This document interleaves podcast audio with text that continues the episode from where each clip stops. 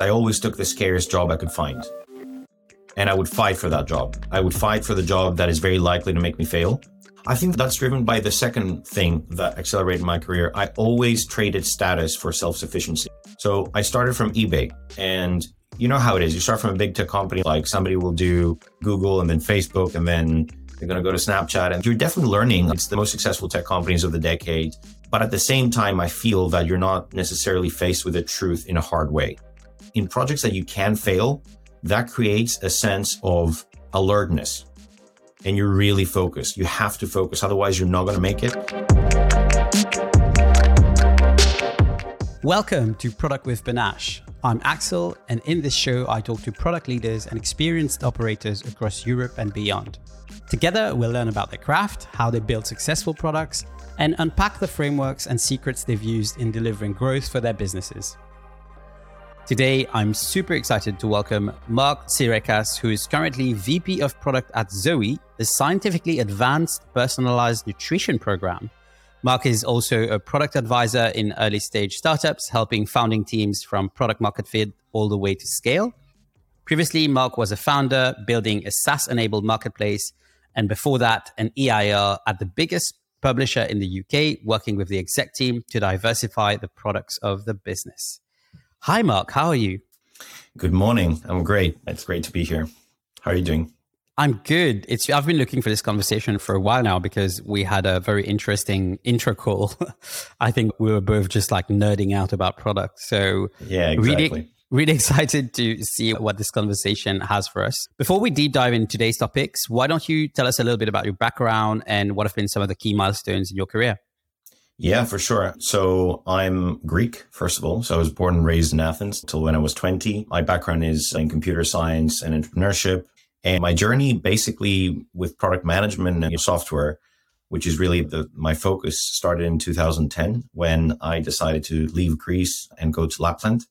So I found myself with many meters of snow surrounding me at minus 40 degrees, not much to do. And I ended up picking up code. So from that point onward, I fell in love with the internet. I knew this is what I want to do for the rest of my life. And I came back to Greece, tried to launch a company. It was pretty clear to me that I was not, I didn't know what I was doing. Then continued my studies and decided that product management is the area that effectively is going to teach me what I don't know. I don't know. And uh, I started my career from, from eBay, where I was working in a much bigger team in a much bigger company, but pretty quickly realized this is not the right setup for me. I found it really hard, no matter how the feedback could have been positive and the remits were growing, but I found it really hard to not have it direct from the market and from the customers as the team was effectively on autopilot. I left and I just Schibsted, a Scandinavian conglomerate, because they were building a very ambitious team in London from scratch. And I was leading the ads department as a product manager. And that was fundamentally where I think was the first inflection point in my career as I got to work on a product that was zero to one, but in a very large established organization and reported directly to the chief product officer of this 7,000 person organization and got to see in a very young age how board of director meetings happen and how does that cascade all the way down to product team? So that really shaped the way that I saw product and understood it was not just about the teams, but also the dynamics within the company. After that, I left and I started building apps on my own because I realized growth was something really important in distribution. So the positioning of the product and the benefits of the product, you need to translate them to growth.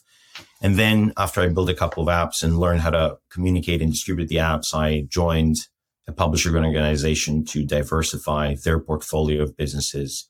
Then they funded me. I raised more venture funding and I started a business, which I ran for three years. And after that journey came to an end, I joined Zoe to build and scale the product team as we're growing to help the millions of people with uh, their health. That's a little bit of a journey. Brilliant. Very interesting. So tell us a little bit about Zoe. What what are you guys doing there? What's the value prop and what are some of the problems you're solving for your customers?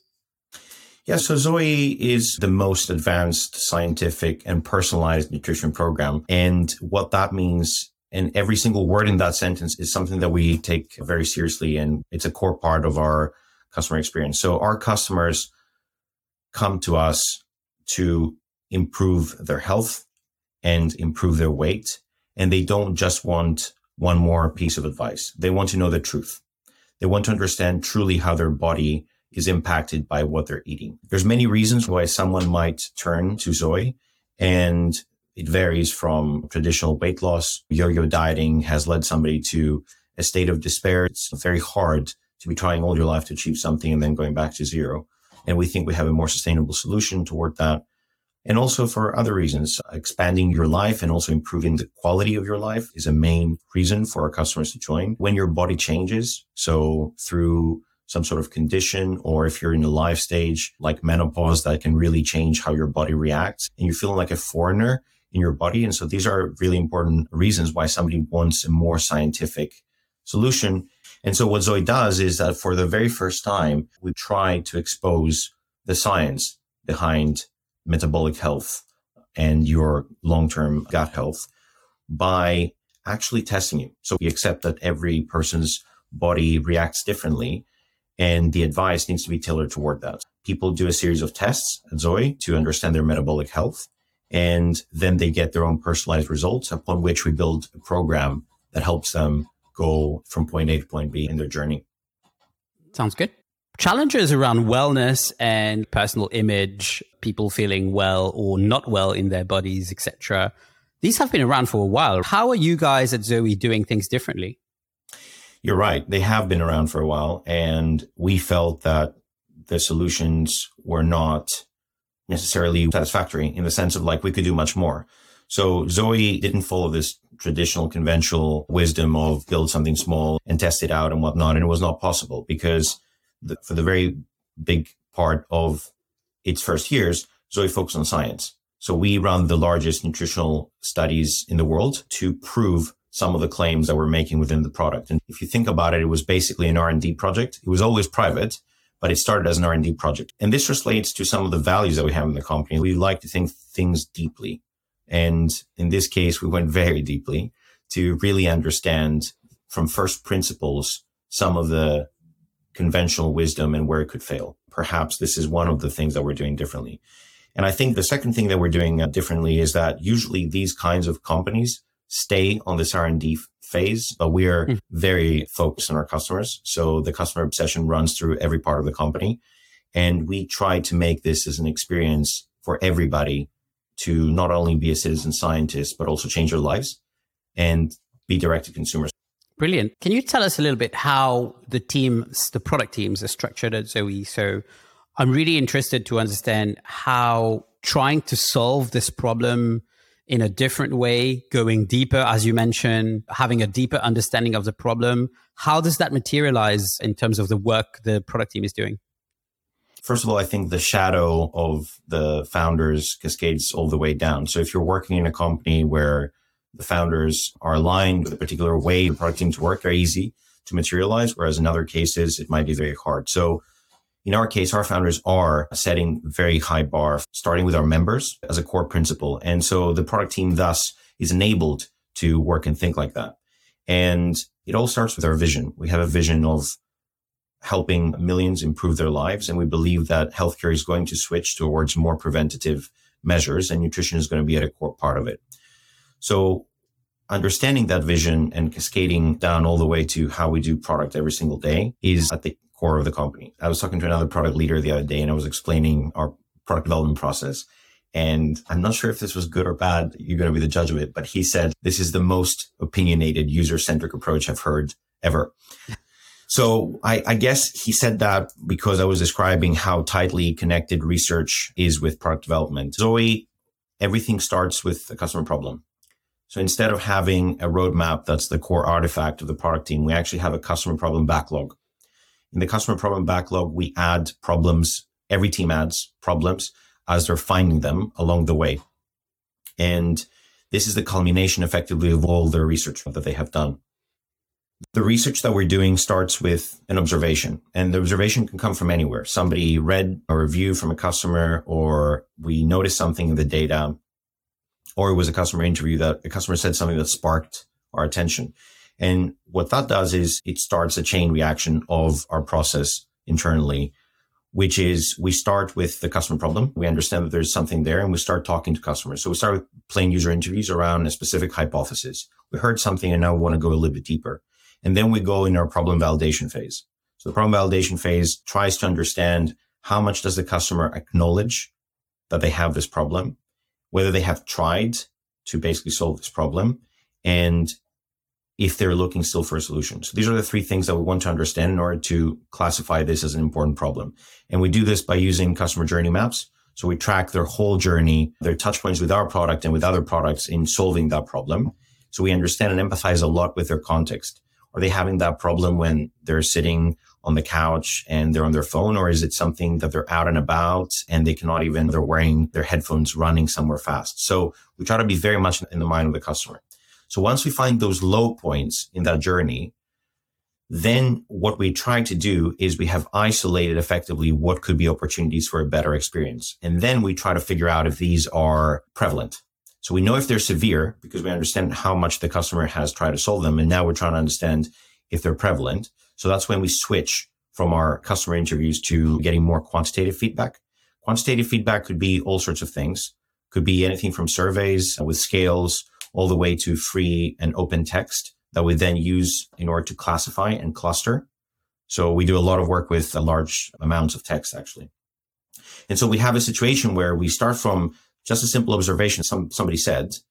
We then go deep to understand if the problem is severe and what they've tried to solve it and what's the customer journey, what's the alternatives, all the way to understanding the severity and the prevalence of the problem in a quantitative fashion. And then we prioritize them. So effectively at any given point, the only thing we're looking at is what are those customer problems? And that's the starting of the journey. That's like what the day to day looks like. And then we connect it to our strategy and vision.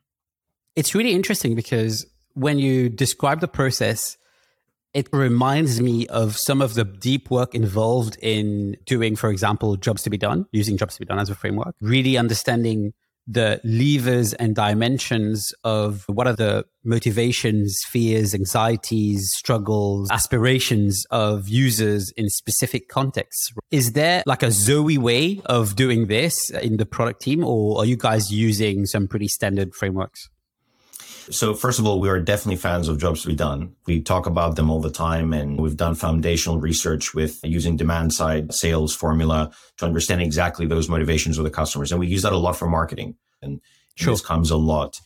So there's definitely, these are our starting roots. And I think what we are doing differently and where it changes is that we try to normalize inputs, which are the problems and try to have a global stack ranked problem backlog. So that's something that we're doing internally. First of all, we have vast amounts of open text that comes with surveys and NPS scores and whatnot, which we then track over time. And we see trends around concepts and topics of problems. Normalization, to go back, is what does it do? It basically tries to boil every single problem down to a unit that irrespective of what the metric or the, or the business strategy might be at any given point, it helps you stack rank a problem. So we normalize everything down to time, emotional effort or money that's cost for a customer to do this. And then by looking, by doing this intervention, then what we're tracking is effectively if the clusters of problems that we have decrease in time. So we, we look at that more on the broad, on the broad experience as well. That's really interesting. I had a conversation recently with somebody, with the chief product officer at Doodle, and she was telling me about this concept of freedom through constraints.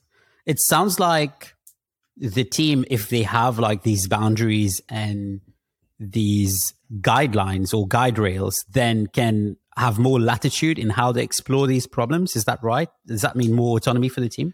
Autonomy is really important for product teams.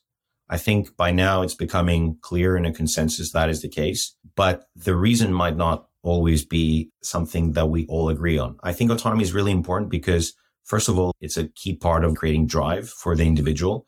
And at the same time, it also creates efficiency and speed for the organization. There's less communication complexity, less reviews.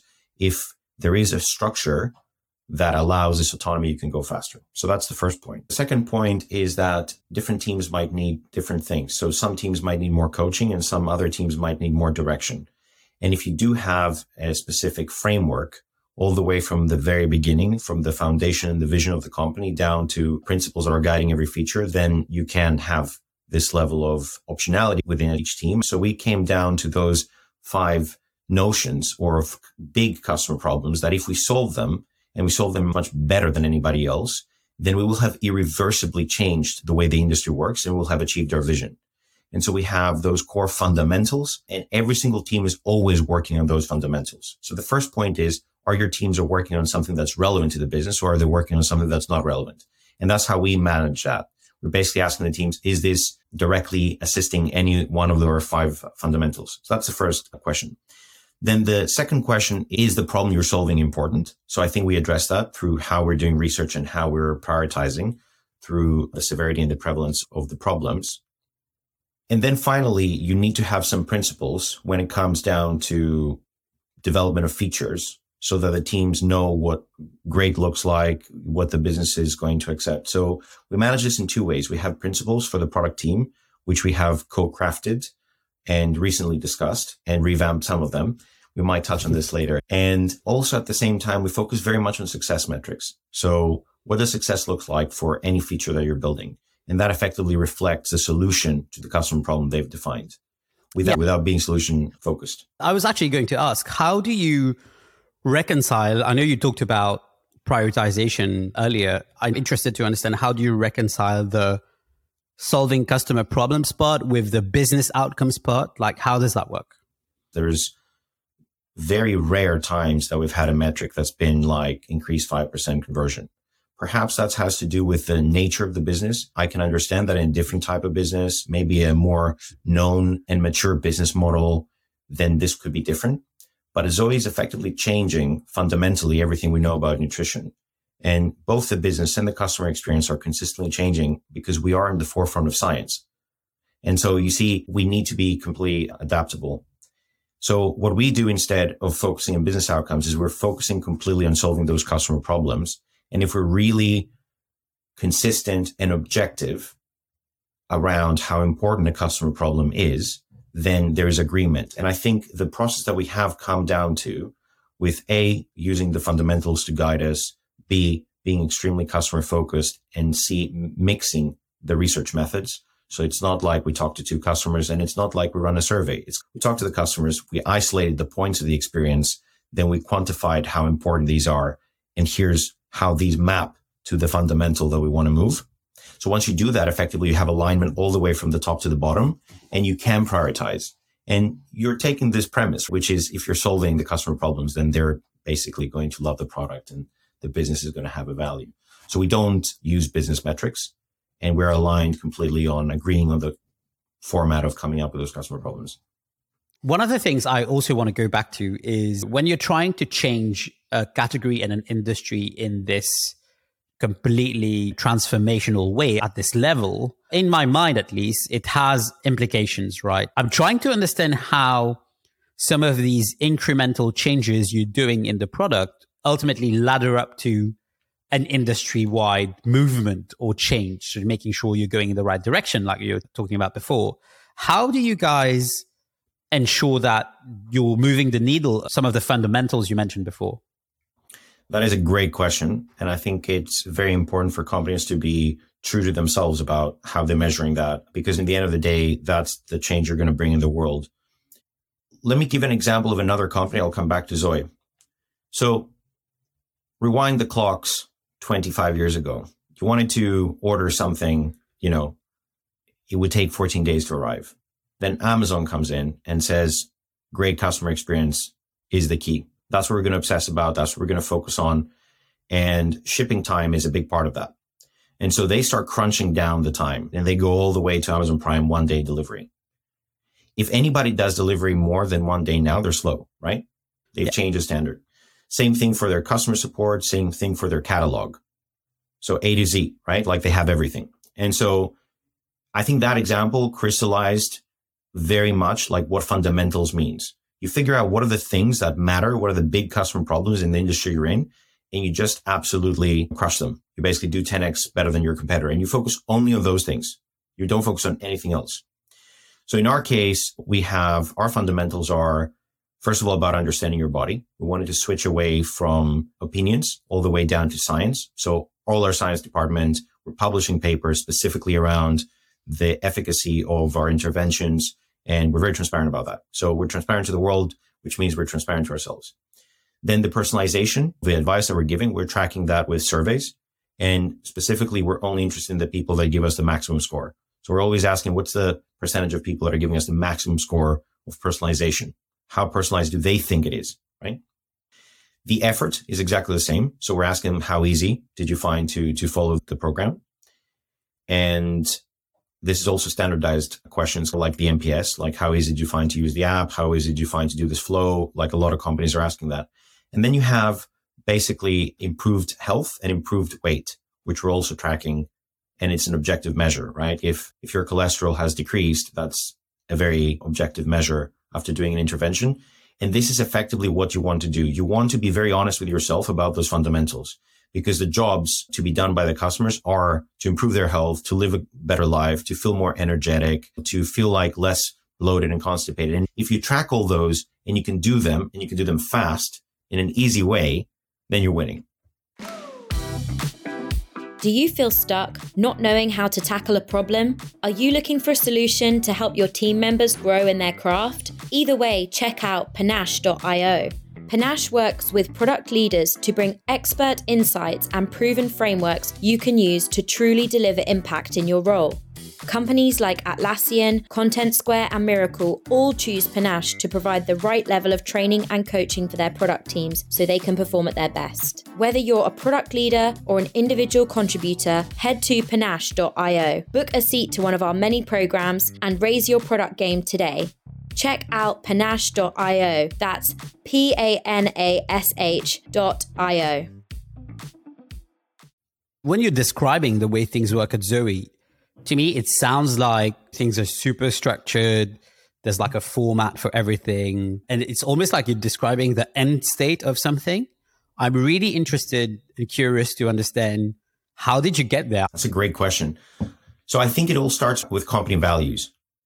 The company values are effectively evangelizing certain behaviors. And if you have buy in from all your company, then it's much easier to maintain those values on the day to day basis. So when the company values were done, and this was a great lesson to see, they were done and they were distributed to all the company for everybody to have input on them. Everybody had comments and everybody explained how much they identify with them and commented on specific phrasing. So that created a lot of cohesion when we went to the final version of it.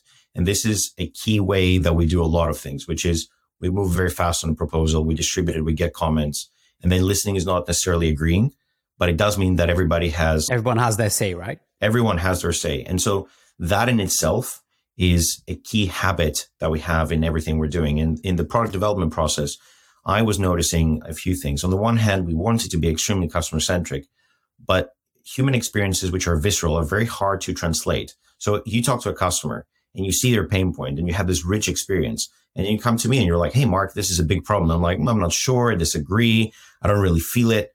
So that was a big problem. And I think a lot of companies have this problem, right? Where their product teams go, they're told to do customer research. They do customer research. They come back. Their manager or the business unit or however the business is run disagrees and they don't see the importance of the problem and that creates frustration.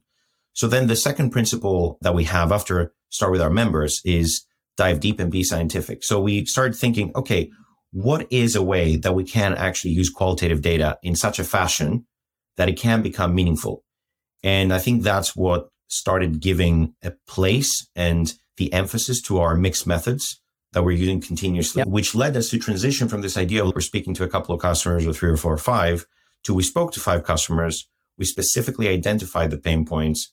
We're finding them in keywords and clusters, which we're tracking month over month to validate. And then our surveys are always like the confidence interval is basically 95%. So we can prove something is a problem. And we have also explained all the alternatives. And by normalizing the input down to this is costing the customer X amount of dollars a month and they're using a competitor to solve that problem, it becomes very real.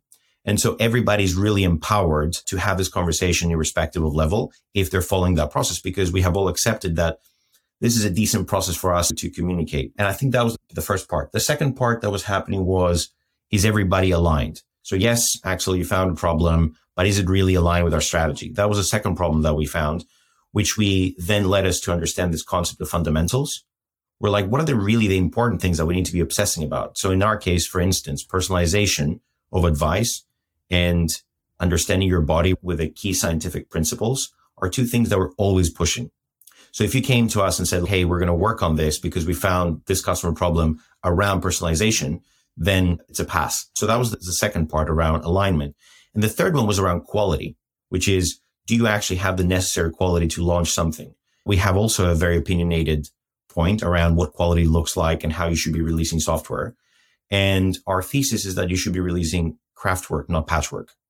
And that is determined by the success metrics, which are creating a sense of cohesion around both your squad and also like how the business sees what your level of ambition, what your level of craft is by effectively explaining where you want to be for the customer. I'm going to go back to something you mentioned. You talked about craft work and not patchwork. So my understanding is that you're going to almost have gatekeepers to the quality of the stuff you're shipping out there what does that mean? What does that involve? Because part of me thinks that if you're doing this, then maybe it means that the fidelity of the stuff you're putting out there must be higher, which in turn means that maybe you're not shipping as often. I can definitely see why that sounds like a trade off.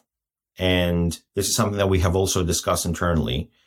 I also want to say that the gatekeeping is very interesting of how we actually do it because the teams are autonomous. Maybe we can touch that on this later. Let me take a step back. Over the past 12 years, we've had two main trends and themes that happened in product development. We had the lean startup and we had a lot of YC companies becoming really successful, the Airbnbs of the world, Dropbox, Stripe. And that shaped a groupthink that has effectively replaced the big and bold ambitions with really three words, minimum viable product. And on the one hand, absolutely, you should do your innovation accounting and learn. But on the other hand, what has happened is a lot of companies are not focusing on being insanely great. So that's the first part. And Zoe is a product that when our customers are adopting it, they're changing their lives fundamentally. And what I mean by that is they often change what they read, how they sleep, how they exercise, how they eat for sure, and even also what they believe in. So often internally we refer to Zoe being a philosophy rather than a product. And philosophy doesn't have an MVP. And so what that means is that you need to approach your, your whole product development in a different set of principles that allow you to be responsible about the impact you're having because it's healthcare. And at the same time, deeply understand and align with the product value proposition, which is we are trying to be the best, most scientific, most personalized program in the world. We can't shoot stuff, see what sticks. So that basically means that we have changed very much how we do product. Now, speed is a very relative thing. If you're in a very fast dinghy and you're moving in the waves, you might be feeling it going very fast. But if you're looking at the same boat from like 10,000 feet, it looks like it's inert. And speed is one measure, but velocity also shows direction. And so you can think of direction as really uh, the second component of what we're looking at. We believe that prioritization is what drives speed. And that's why we're focusing extremely on finding the right customer problems and isolating everything that we're not going to do from the things that we are going to do. And once we find out what we are going to do, then we take time to know that we're going to do that 10 times better. Does that make sense? Yeah, it does. And from what you're saying, it sounds like you guys are not doing MVPs. You're not doing MVPs. Which I think is quite interesting, right? Because just like you mentioned, there's years of formalized knowledge and practice in product management that have made MVPs this thing. And like you said, I think it's part of experimentation and building things in thin slices is, is part of how people do product now. It's really interesting to hear from a company that has a completely different approach. There's always exceptions to the rule. And yeah. this is not a cop out, but let me explain what I mean. So first of all, we do use A-B tests religiously and everything goes through an A-B test because of the scientific principles that we have. So that's one thing. And we don't look just at first order effects. Is the conversion higher or did the customer do move X more? But we also look at second order effects. What did that do for their health? What did that do for the fundamentals that we have? So that's the first point. The second point is that we do launch alpha releases, but we just do them in a very small scale. So we will do something incrementally with a very clear idea of what the hypotheses are. And then we might learn from that fast, but we don't ship stuff that's not made to last, or we don't ship stuff that's not a delightful experience to all our customers. We have alpha groups and beta groups of customers that are willing to do that. And we've carefully selected the sample as well so that they both fit into different jobs to be done. And also they're not like all the super interested customers. So we're getting biased feedback. So we do run tests and we do run experiments and we do ship as fast as we can, but we just don't do that in production. Does that, that sounds, sense? Yeah, that makes a lot of sense. Thanks for clarifying.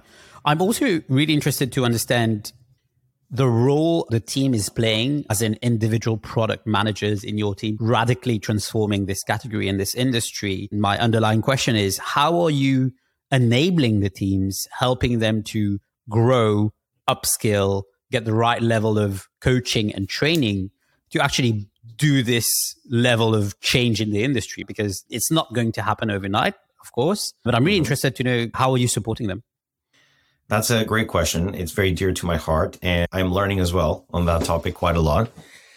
I'm going to go back to company values because I think that everything starts from there. Once you have the company values, you understand what behaviors you want to excite more in people and instigate.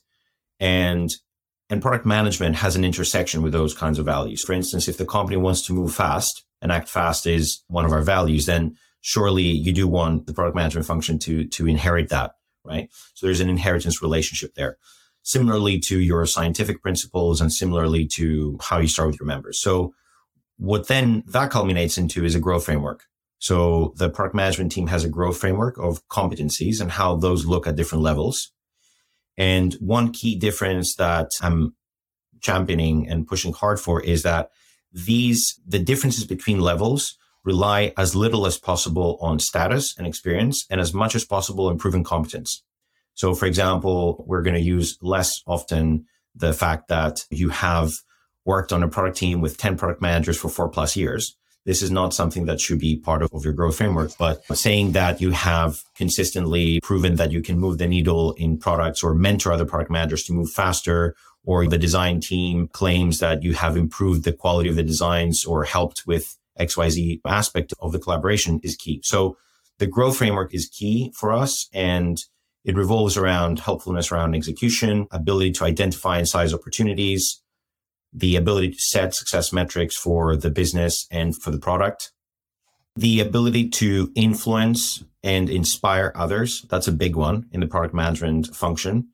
And also the ability to take feedback, course correct, make your team better. So there's a big overlap between the values of the company and how we want the product management team to work. So once they have that rubric, then what happens is that rubric does become a survey, right? It becomes a survey where we ask, did Axel inspire the team? Tell us about an example where he did, or tell us about an example where Axel found an insight that was controversial and through data and qualitative research and mixed methods, he actually proved that this was the case.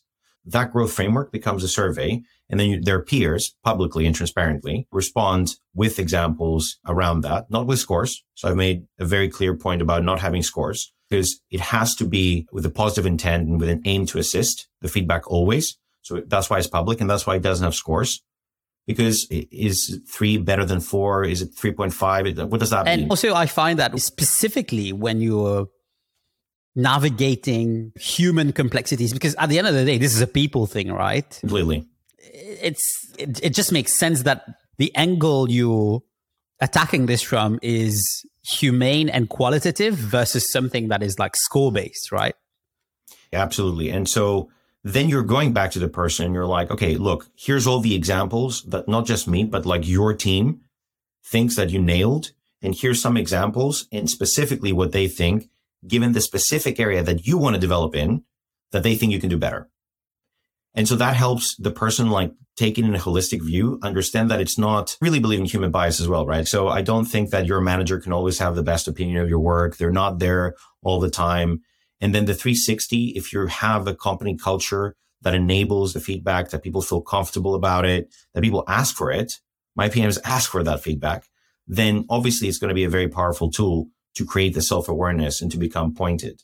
And so I think that their careers and how they're becoming generally better at their craft, and that leads to progression, is actually very much within their hands. They feel empowered to work on those stuff and understand what it takes to go to the next level rather than be some opaque, transparent, uh, untransparent situation where maybe your manager chose or didn't choose to promote you and so on and so forth.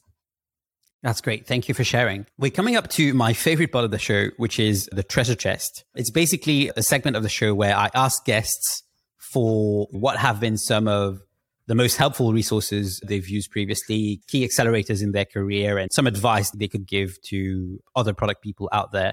So let's start with the resources section. What have been some of the most helpful resources you've used that have helped you really deliver impact in your career as a product person? The most helpful thing I've done for my career is build apps on my own by far. And the reason for that is I have seen where all the frameworks have limitations. I have been humble enough to understand that I don't know what I don't know, or sometimes I don't know what I think I know.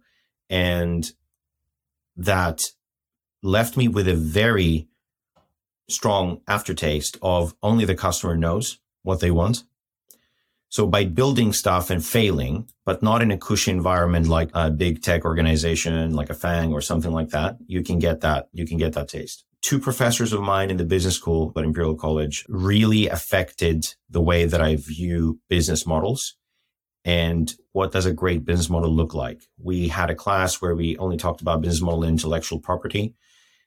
And they gave us examples of companies that were like loss making, but their investors kept on funding them for 20 years. Or we started with those kinds of examples that are unknown mostly to the world. And we analyzed specifically how their functions of each one of those departments reinforces the whole business. So there's a couple of books that they have written. The first book is called Models of Opportunity How Entrepreneurs Design Firms to Achieve the Unexpected, that I think really completely changed the way I think narratives, narrative based design, and, and why it's important. And it's more than words. It's about creating a coherent story of how something will create change. And the second book was called the business model book, design, build and adapt business ideas that drive business growth.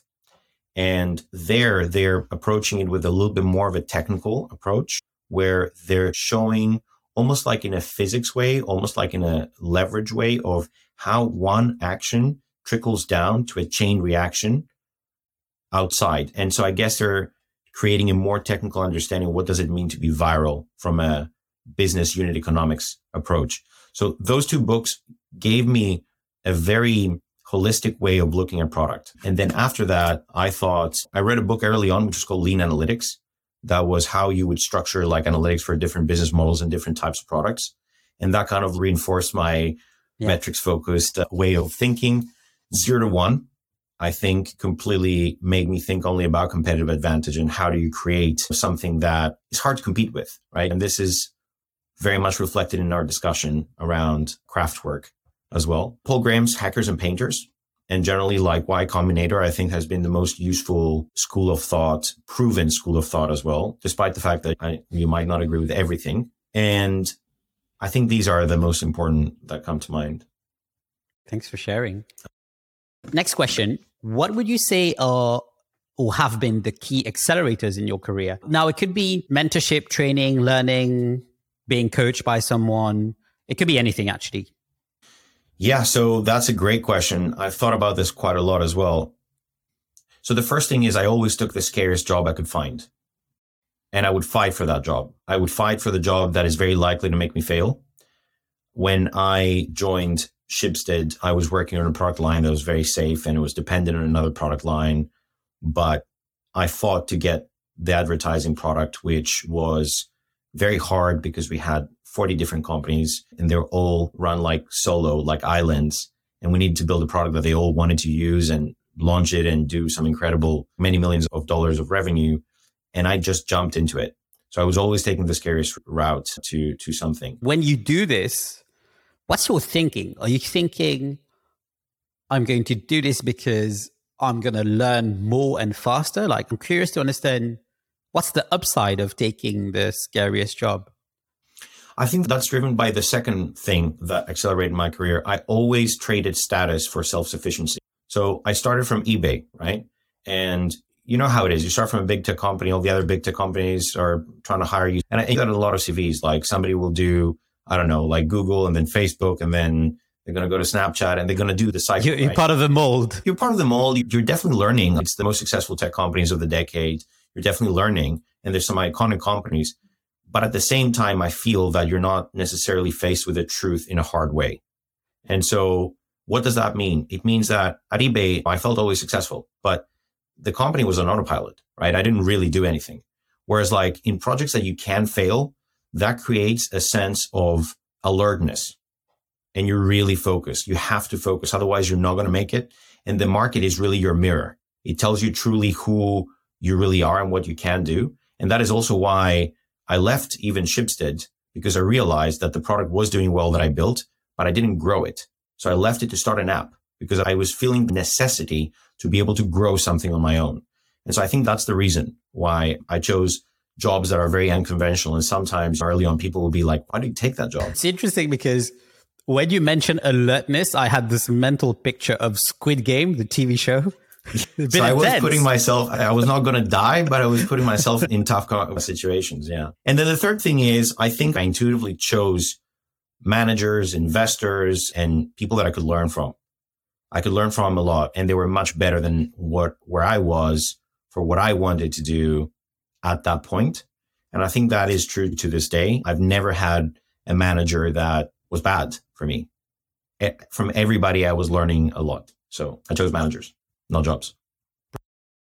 Brilliant. I think this is one of the pieces of advice that comes back episode after episode is really don't really choose the job choose a, a manager, somebody that is, is going to be a multiplicator, going to make you really grow and accelerate your career. So thanks for sharing that. What advice would you give your early career self? So thinking back, looking back at your career so far, let's think, I don't know, you were talking about 12 years ago. So think about 12 years ago. What would you tell this young Mark? Everyone's carrying their own cross. Be empathetic and start with yourself. I've definitely seen that with myself, but a lot of people who aspire to to do something and they want to get better, harder, faster, stronger. There's this kind of bravado, for a lack of a more gender neutral word, which is, oh, you have to be rough and show no weakness. And I think that's changing, of course, with mm. the time. But I think I was susceptible to that and I was not kind to myself. And that made it much harder to see the real opportunities to to take help from people that genuinely wanted to help me, but I thought like maybe it was not helpful at that time. And also that reflected a lot in the way that I, I interacted with other people, right? I had a very single minded focus on getting great at one thing and doing that one thing. And I think it doesn't work like that. First of all, I think the premise of being hard with yourself is actually false. I think it doesn't help you. It hinders you. Even if the moment you're packed with adrenaline, I actually think it hinders you. So that's the first thing. Be empathetic and start with yourself. The second thing is form your micro world, your bubble as soon as possible. That sounds really tricky, but let me explain what I mean. There's no reason to try to please the masses. You just need to be with the people that you choose. And of course, you have to be open to external advice. But if you stop expending energy on things that you haven't chosen, that are not truly priorities for you, you're going to really focus and enjoy life much more. And so these two are definitely true for product development and for a career. A lot of people take jobs just because status or they feel it's a successful thing and they don't ask themselves, like, do I really want to do that? Is that what I want to do? And then on product building, and this works for me, and I've seen people being successful without doing this. Know the change you want to make in the world. That's number one. Start with a vision. If you don't have a very clear vision of what you're trying to do, you will never see it happen. Only work in problems that you'll be willing to work for 10 years, even if the salary is not satisfying. That's the second one. And then the third one is that passion and hard work always trumps skill in the long run. Great. Thank you. Very wise words. Before I let you go, I'm going to ask you the last question for today, which is also one of my favorite. Now, imagine you're on a deserted island and is it a riddle? and you've got these two wishes, but hold on, they're very specific, right? You can have an endless supply of one specific dish, and you can take one book with you for the rest of time, right? So endless supply of one very specific dish. So if you say pizza, you have to tell me which pizza, and you can take one book with you. So what would that dish be, and what would that book be? The first one is much harder than the second. So let me start from the second. I would take Meditations by Marcus Aurelius. I would easily read it again, and every time would tell me something different, or I would find different meaning. The dish is hard. I'm Greek. We have a pretty good cuisine, and our neighbors have a pretty good cuisine as well. I think I would go with some version of pasta, betraying my own roots. What would that be, though? I think I, I, I don't know why, but I'm a sucker for a pesto pasta dish with pine nuts and basil and th- something like that. I think I can eat that every day. There's there's a lot of elegance in the simplicity of Italian cuisine. I always say that, so I don't blame you.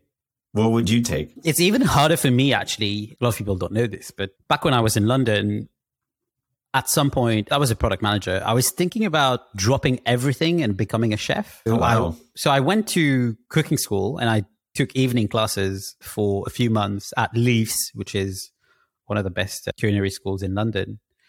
And it was like this intensive program.